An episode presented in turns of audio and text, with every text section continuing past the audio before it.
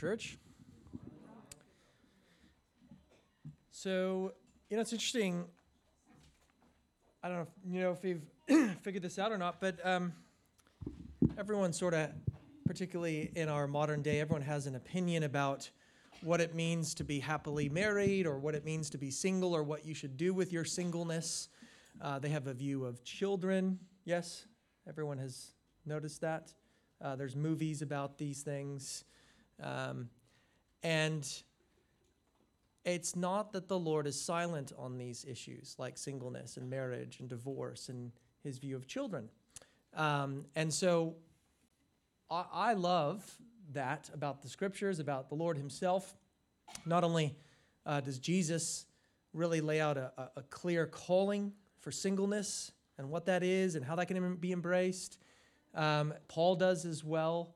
Um, you know, the, the Bible is so relevant and touches every area of our lives. And um, it's not that this, we, we believe, you know, it's 2 Corinthians 4 4, right? The God of this age has blinded the minds of unbelievers. Um, there are people right now who live on the Central Coast who think, ah, oh, yeah, look, can't be bothered. Can't be bothered with Christianity, yeah. And, and it, they're just blind it, because they think that this is just, I don't know what they think. I, have even said to them, people, like, what, what do you think we're doing in here? Holding snakes? I'm taking your money? Like, what, what do you think's going on here? Like, that the Bible touches every area of our lives and, and speaks to and has, and, and God created you and designed you to live a certain way.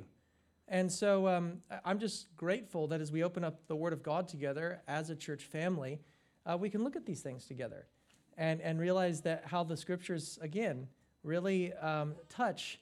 That's right, Daisy girl. Reading, the, again, mommy's reading the Bible with you. That's right.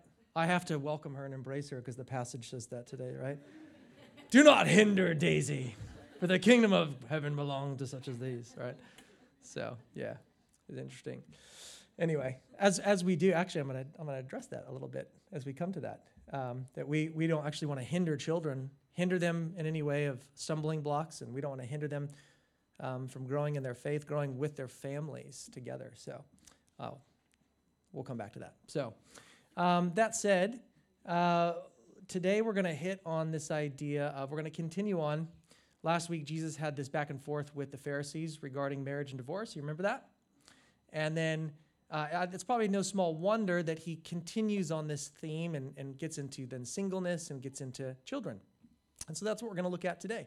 Uh, one of the beautiful things, and as Dan continues to preach here about expository preaching, is we don't get to pick and choose what we want to say. Um, be, be sauce, the suspect, right? Sauce?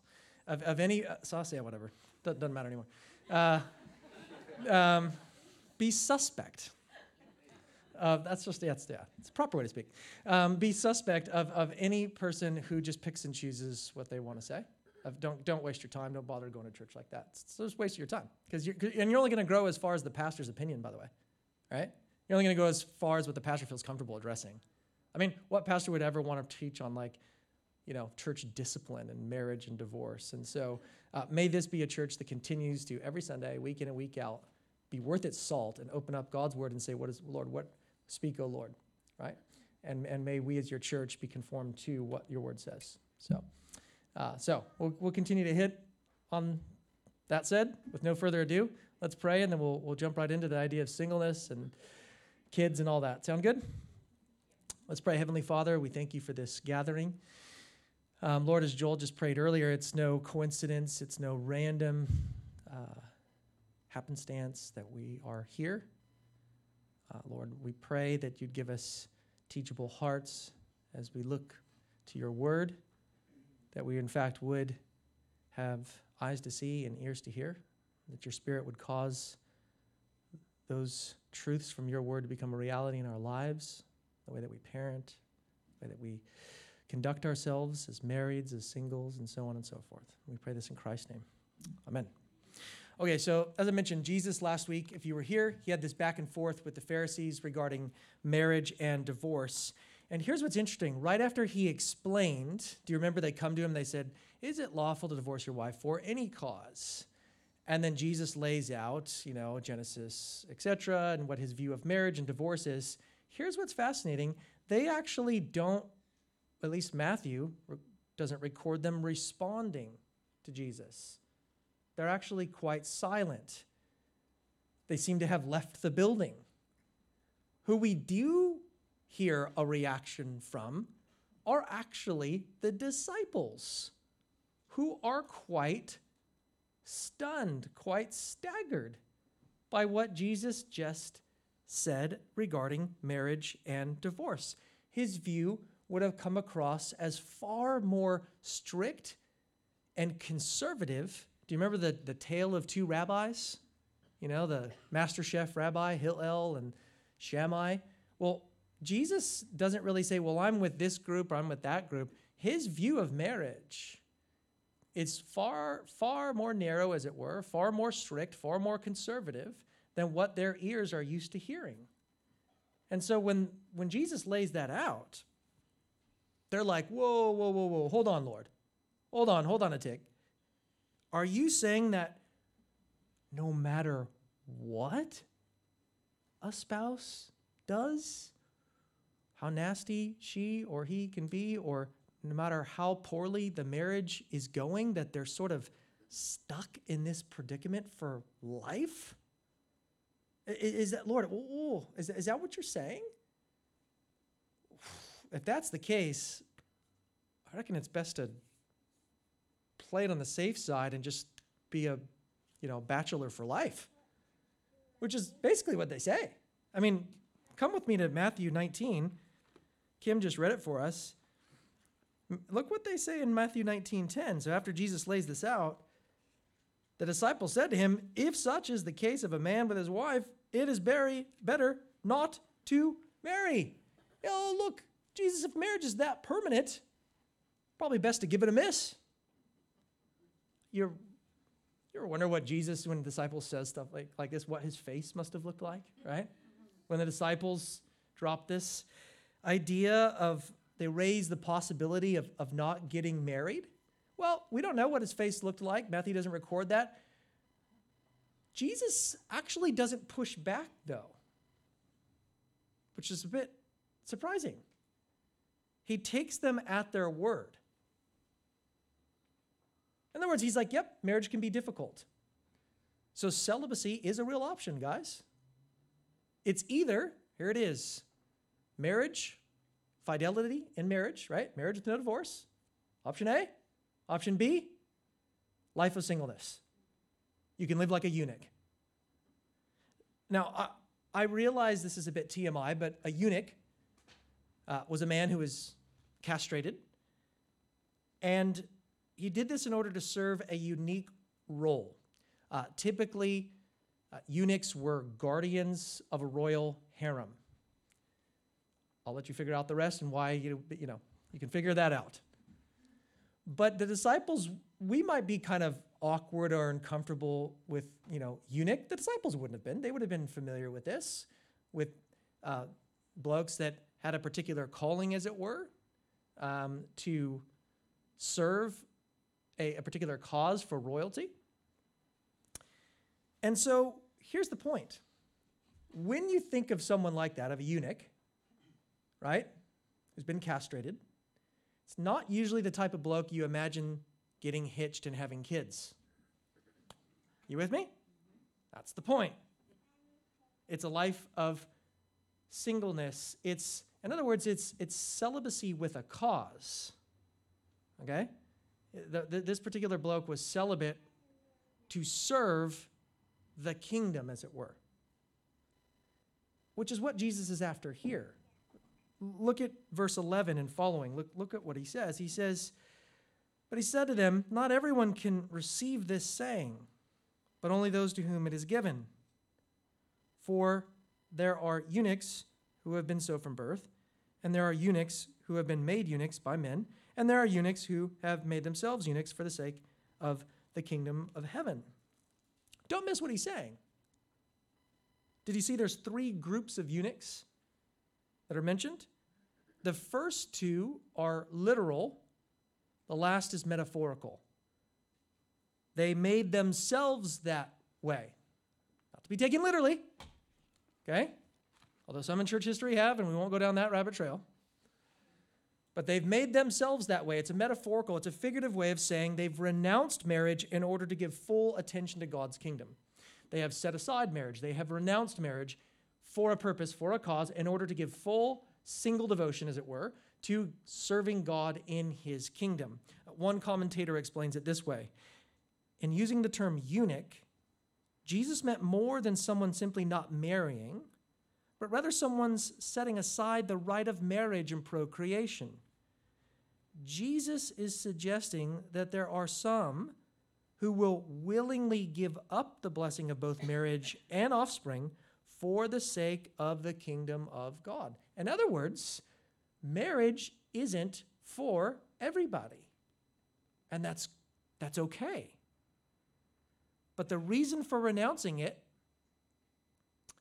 is not so that you can have more free time for hobbies and for leisure and for having a good life.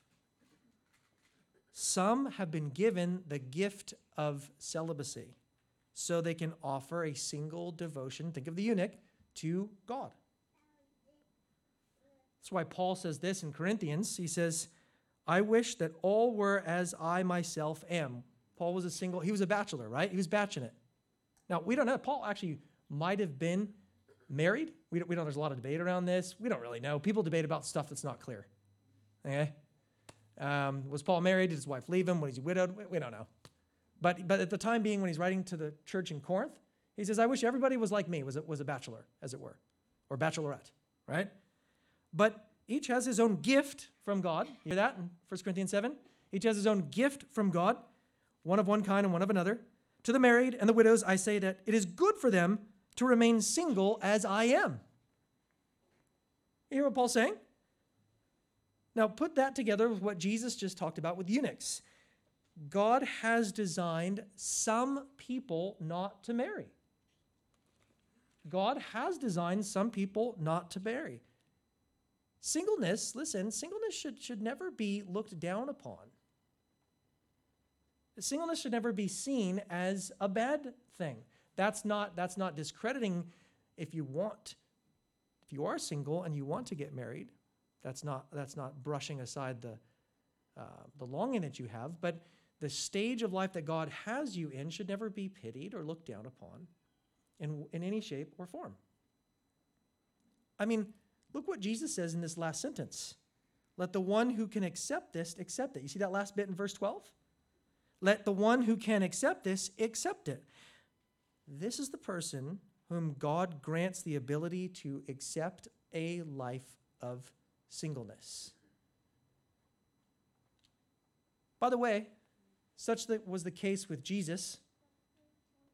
Right? It wasn't just Paul who was a single bloke. Jesus never married. He never entered into a romantic relationship. Sorry, Dan Brown, you're wrong. He never slept with a woman. Jesus was not calling others to a standard that he was not willing to embrace himself. He was not calling singles to live a life of abstinence whilst knowing nothing of it. He lived his very teaching. And think about this Jesus is the most complete and fully human person who ever lived, and he never married. He was single. So, church, let me say this here. We need to, and there's a lot of you that are either single, divorced, widowed, many of you, we need to remember that we as a church are a mixed group of people made up of people that are divorced, people that are single, people that are married, but we make up one body. We belong to each other. When one part hurts, it affects the rest of your body. Like, you know, if, if you've noticed, if you've got like a pain in your shoulder, sometimes that then affects in your hip somehow or whatever, right? It's because it's, you're all, everything's all connected. In the same way, when one person is either hurting or needs prayer or support, we as a body aren't just to be casual about it. We're actually called to be one body together and to support each other and to pray for each other and, and, and rivet one another on. Um, I need to know, as it were, what the Christian life is like in your single shoes, as it were, and pray and support you. You need to know what the Christian life is like for me and my married shoes, and pray and support me. I mean, Paul talks, he goes on there in 1 Corinthians 7, he talks about, hey, the married man has cares for this world, right? His wife and his children. Well, well, same, and but the single person doesn't, but they have their own affairs over here. And, and so we're one body collectively, and we come together and we support each other and we pray for each other. And I want to acknowledge every single person in here, say that you are valuable and we love you, and you have a huge contribution to make for the kingdom of God, and particularly here at this local church. Okay? Craig Blomberg puts it this way. He has some really insightful thoughts. He says this Children, uh, sorry, Christian singles, listen to this. Christian singles need much more support from their married friends and their churches, who must value them as equally significant members of the body of Christ. In a society that constantly pressures people into hasty marriages, the church desperately needs to encourage all who sense God's leading them to remain single for however long or short a period of time, to remain faithful to God's guidance. Amen. So those and let me say this too for those of us that are parents in here. Because this is important. Right? Those of us that are parents, we obviously you, you heard the term more is caught than taught, right? And so our, what we're living for, our worldview is going to naturally trickle down and affect our kids. Now, for those of us that are parents and we have kids that are are not, are either young or they're not married yet, we, we long for them to, we, we hope for them to find good, godly spouses. And, and, and, and that's a good thing. There's nothing wrong with that. But we need to be careful the way in which we, even as a young age now, particularly if you've got little girls, the, we need to be careful the way in which we are communicating or messaging to our children. You know, instead of saying something like, oh, we can't wait for your wedding day. We could say, look, marriage is a beautiful gift from God, but our deepest desire for you, sweetheart, is to become like Christ, to know him, whether you are single or whether you are married. This will help your child put their hope in the right place. Now, heaps more can be said on that some great books that are written, but we have to move on in Matthew's gospel. And so um, let's pick up here, because after teaching on matters related to marriage, divorce, singleness, uh, the next subject that naturally follows is kids, right? Um, the importance of, of children is not a new topic. Do you guys remember what, I don't know, it was like a month ago, Dan, where you opened up 18 and children approach Jesus unless you become like one of these little children. Um, that's who's the greatest in the kingdom. I think, wasn't that title of your sermon? Who's the greatest or something? I don't even know. Um, you were referring to me, right? At that. Yeah, yeah. no, but um, now I've distracted myself. Yeah. Um, so, so if you remember when Dan, when Dan was preaching on this, he, you know, the question was, who's the greatest in the kingdom, and, and what does Jesus do? He has a child actually. He brings as like a uh, object lesson, he literally grabs like Daisy. You know, she Daisy just walked out of the room, but you know, grabs Daisy and says, "This is this is what it's like." You guys remember that from chapter 18? Well, well, here we're back again. We've come full circle to that now. And, in this scene, though, that children, it's interesting, the, the text says that children are brought to Jesus. Have a look at 1913. Then children were brought, were brought to him. Now, there's nothing unusual about that. In the Old Testament, it was custom for parents to bring their, their children to rabbis so that the rabbi would, would pray for them, pray a blessing on them. Um, one rabbinic tradition describes the practice of bringing a 13 year old boy to the elders in Jerusalem at festival time to bless him and pray for him that he might be worthy to study the Torah and encourage and engage in good deeds. So, Again, this, this practice of bringing little ones was pretty stock standard. So it's somewhat odd how the disciples react here. Notice again, 13. Then children were brought to him that he might lay his hands on them and pray. Then the disciples scolded them. What a scene. Right? It's just, it's. Uh, now, here's the deal who's the them? Could be directed at the kids, right? Bunch of cranky old blokes. Get out of here, you kids. Or remember, they were brought to the disciples. So, like, you picture Daisy, right? Like, if I was standing up here, you'd probably bring Daisy to me because she might, she could probably get up the steps, but you'd want to carry her like you do often at Woolies or whatever you're doing, right? Carry Daisy, bring her. And so, it, the, the rebuke could be directed at, like, I'm rebuking Daisy or I'm rebuking you for bringing her to me. Don't know who's getting corrected. What is interesting, though, is um, why, why are they so upset? Like, what, it, it could be that they, they feel like their stride is broken, right? Jesus is teaching. They're heading to Jerusalem. Remember, he said, I'm heading to Jerusalem now. Where we're going. So now their journey's been interrupted. So they kind of feel a bit like, whoa, we're, hey, come on, we don't have time for kids. Um, or they believe that, look, Jesus can't be bothered. Busy, busy guy. Um, whatever the case, look at chapter 18 since you're just there with your Bible. Clearly, they've got a bit of amnesia going on here. Because look at 18, verse 5. Whoever receives one such child in my name receives me. like, were you guys not listening? Do you not believe that? Like, what, what, what happened? So, so these families bring these children to Jesus, and as a result, the disciples give him a tongue lashing. But Jesus flips the rebuke back on the disciples. Notice what he says in verse 14 of chapter 19. So if you want to turn back to 1914, then children were brought to him that he might lay his hands on them and pray. And notice the disciples rebuked the people, but Jesus said, Let the little children come to me. Let the little children come to me, guys. Leave them be. Leave it with me. And notice the, the interesting words here.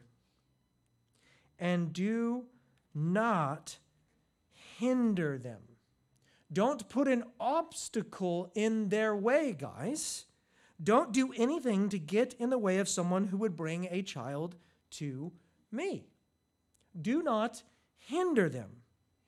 And so, Jesus, what does he do? He welcomes them, lays his hands on them, and prays for them.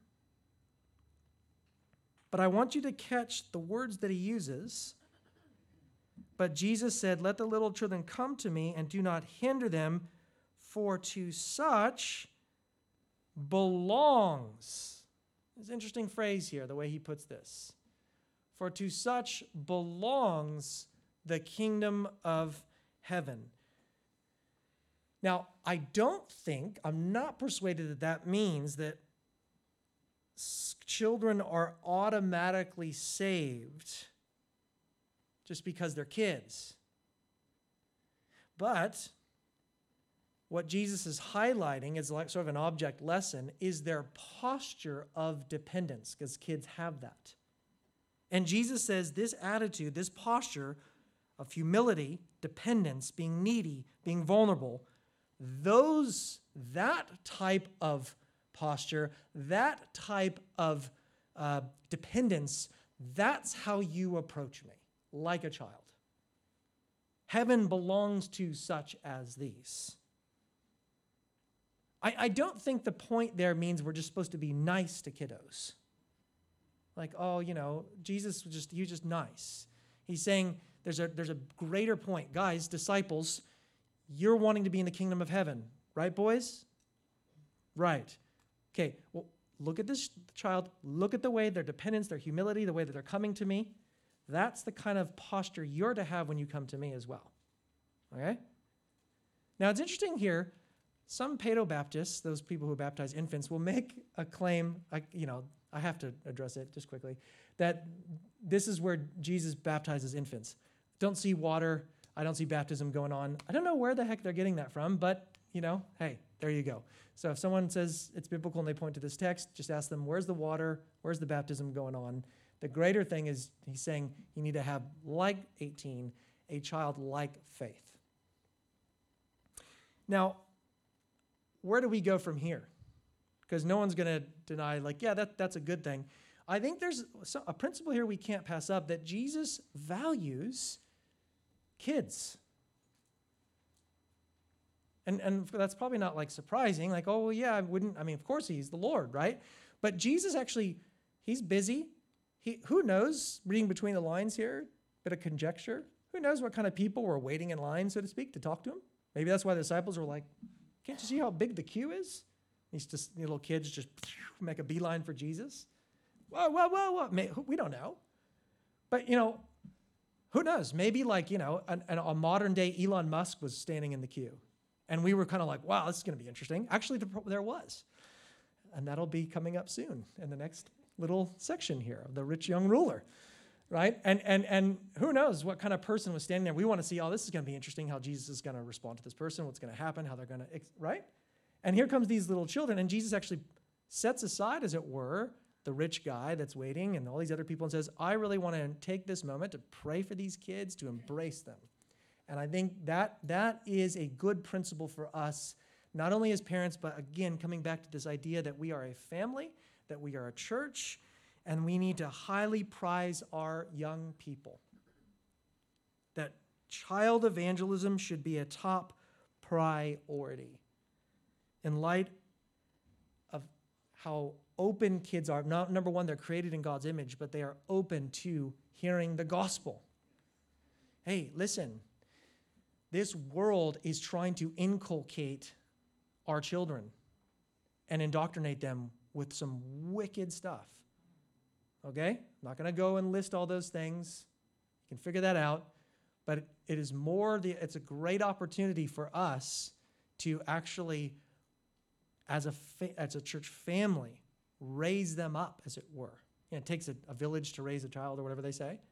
It's the same thing. You know, my, my kids watch many of you pray and worship when we come here and we gather. And Daisy will be doing the same thing in the years to come. It's another reason why it's such a priority that we actually worship together, that we don't do kids' church, oxymoronic language, that this is the church, this is the gathering. This is church. This is, this is how, how it works. And so we, we want kids to be with us, to be praying with us, to be watching mom and dad opening up their Bibles. We try to have times where we address the kids in the service, in the sermon, whatever it might be, looking for creative ways. And so I've got stacks of literature on that. I would love to talk to you about it, and I am withholding from an hour rant on that subject. But I would love to talk to any of you and help educate you, hopefully tilt you in the right direction, that there, there's a lot of value there with this. And that's why we intentionally do these things. Um, so, par- because at the end of the day, parents are the primary disciplers of their kids, period. Full stop, straight up. I was a youth pastor. I had a big, cool youth group and all that stuff.